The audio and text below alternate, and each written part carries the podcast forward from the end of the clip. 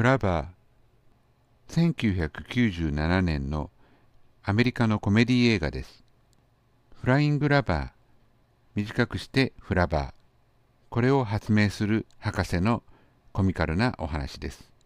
主役のロビン・ウィリアムズが楽しそうに演じをしております。個人的にはこの脚本を手掛けるジョン・ヒューズが大好きなんで見ておきたいなと思っていました。ジョン・ヒューズはホームアローンなんかの脚本でも有名です。ドタバタコメディでありながらロボットウィーボが博士とその彼女との関係に嫉妬してみたり博士を守るために戦ってみたり楽しい中にも人間的な側面が描かれているディズニー映画です。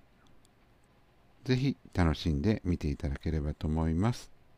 じゃあ今日はここまで。